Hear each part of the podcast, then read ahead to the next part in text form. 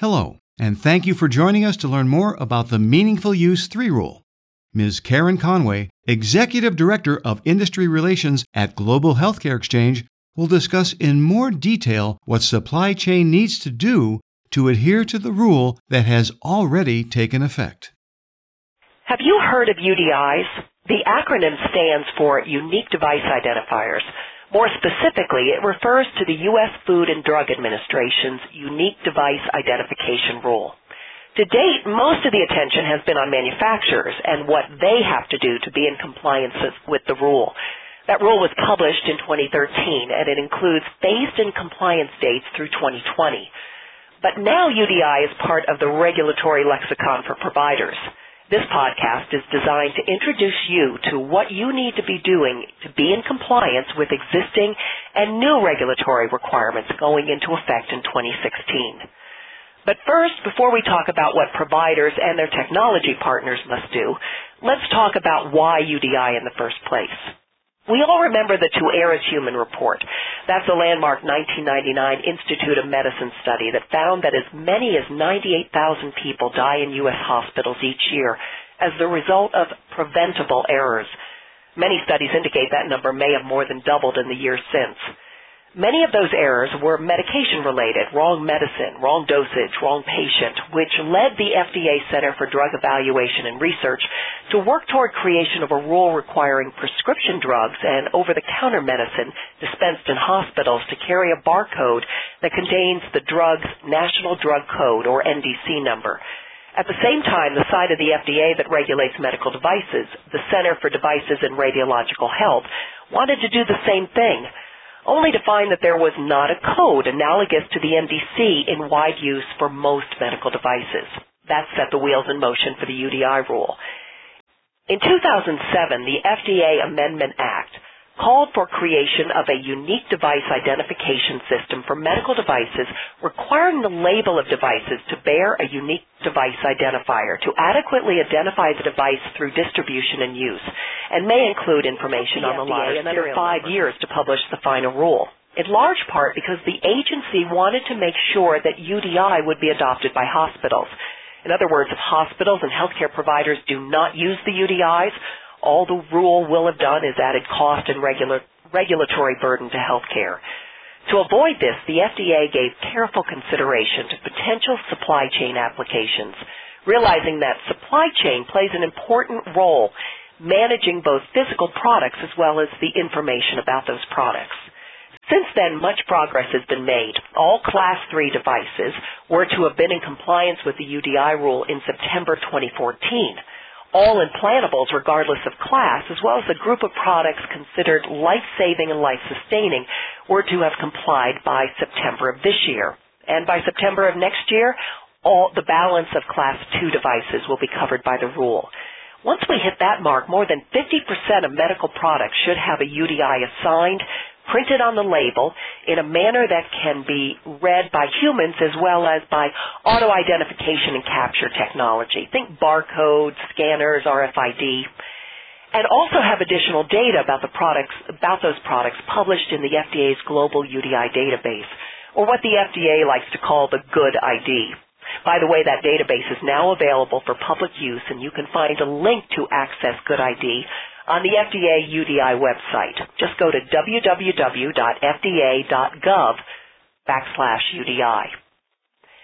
The UDI is central to FDA's plan for strengthening our national system for post-market surveillance. That plan has always envisioned capturing UDIs for implantable devices in a patient's electronic health record and eventually in product registries. Other regions of the world, including Canada, the European Union, South Africa, China, and Taiwan, are working on their own UDI regulations. Thanks to efforts of the International Medical Device Regulatory Forum, those regulations should be globally harmonized. That means that data captured about usage of a medical device in a registry in one part of the world would be relatable to data captured in a registry in another part of the world. If this vision can be realized, clinical researchers and providers will have access to much more robust data on the real world performance of medical devices. When the FDA published the final rule, the agency also announced it was going to make amendments to some existing regulations to conform with the new rule in order to create a more holistic approach to integrating medical device information throughout the entire healthcare system. In other words, UDI will be fundamental to everything the FDA and potentially other, other government agencies do around medical devices going forward. That includes how it receives information about adverse events. One of the conforming amendments changed Part 803.32 in the Electronic Code of Federal Regulations. Now hospitals and other sites that the FDA deems to be user facilities must include the UDI when available when reporting adverse events involving serious injury or death.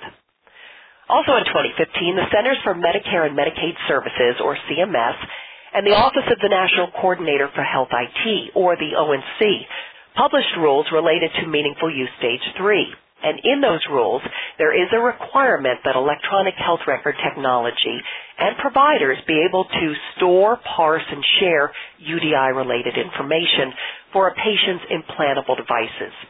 Specifically, the rule requires that you be able to create a list of a patient's implantable devices in an electronic health record that the electronic health record can break up or parse the UDI into its two pieces, the device identifier and then the production information. The device identifier stays static while the production information, things like lot or batch number, serial number, expiration date, date of manufacture, that is dynamic data, but you need to be able to break that up.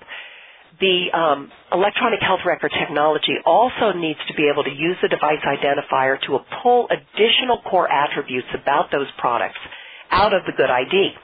That includes things like company name, brand name, version or model, certain patient safety information, um, what MRI safety information does the label contain, um, does it contain or is there information about whether it contains natural rubber latex or dry natural rubber? Um, there also needs to be a description of the implantable device that can be pulled in using either the Global Medical Device Nomenclature Preferred Term Name or the SNOMED description, the Systemized Nomenclature of Medicine Clinical Terms description.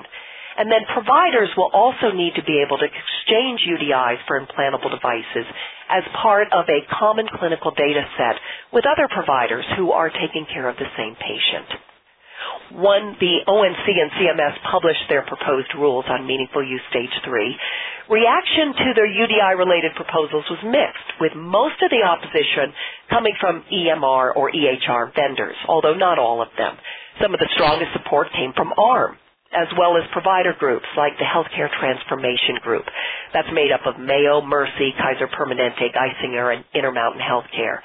And perhaps the most notable support came from physician groups, those representing orthopedic surgeons, cardiologists, psychiatrists, ophthalmologists, and obstetricians and gynecologists. These clinicians increasingly recognize that UDIs can play an important role and answer critical questions such as whether or not an implanted device is compatible with MRIs, what patients need to be notified in the event of a recall, how well is the device performing, and what implants a patient en route to a hospital may have prior to the arrival at the ER.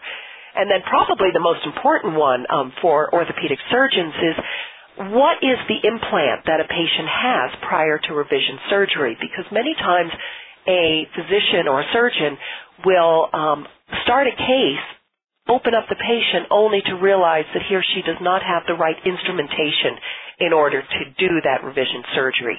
UDIs will answer all of these questions. There's tremendous value for providers and for healthcare in general once UDIs are adopted. But there's a lot of work to be done and we'll be covering that in other podcasts in this series. Thank you for listening. I'm Karen Conway. Thanks for listening. For expanded education, go to the full catalog section of this Learn Something website or go to www.ahrmm.org.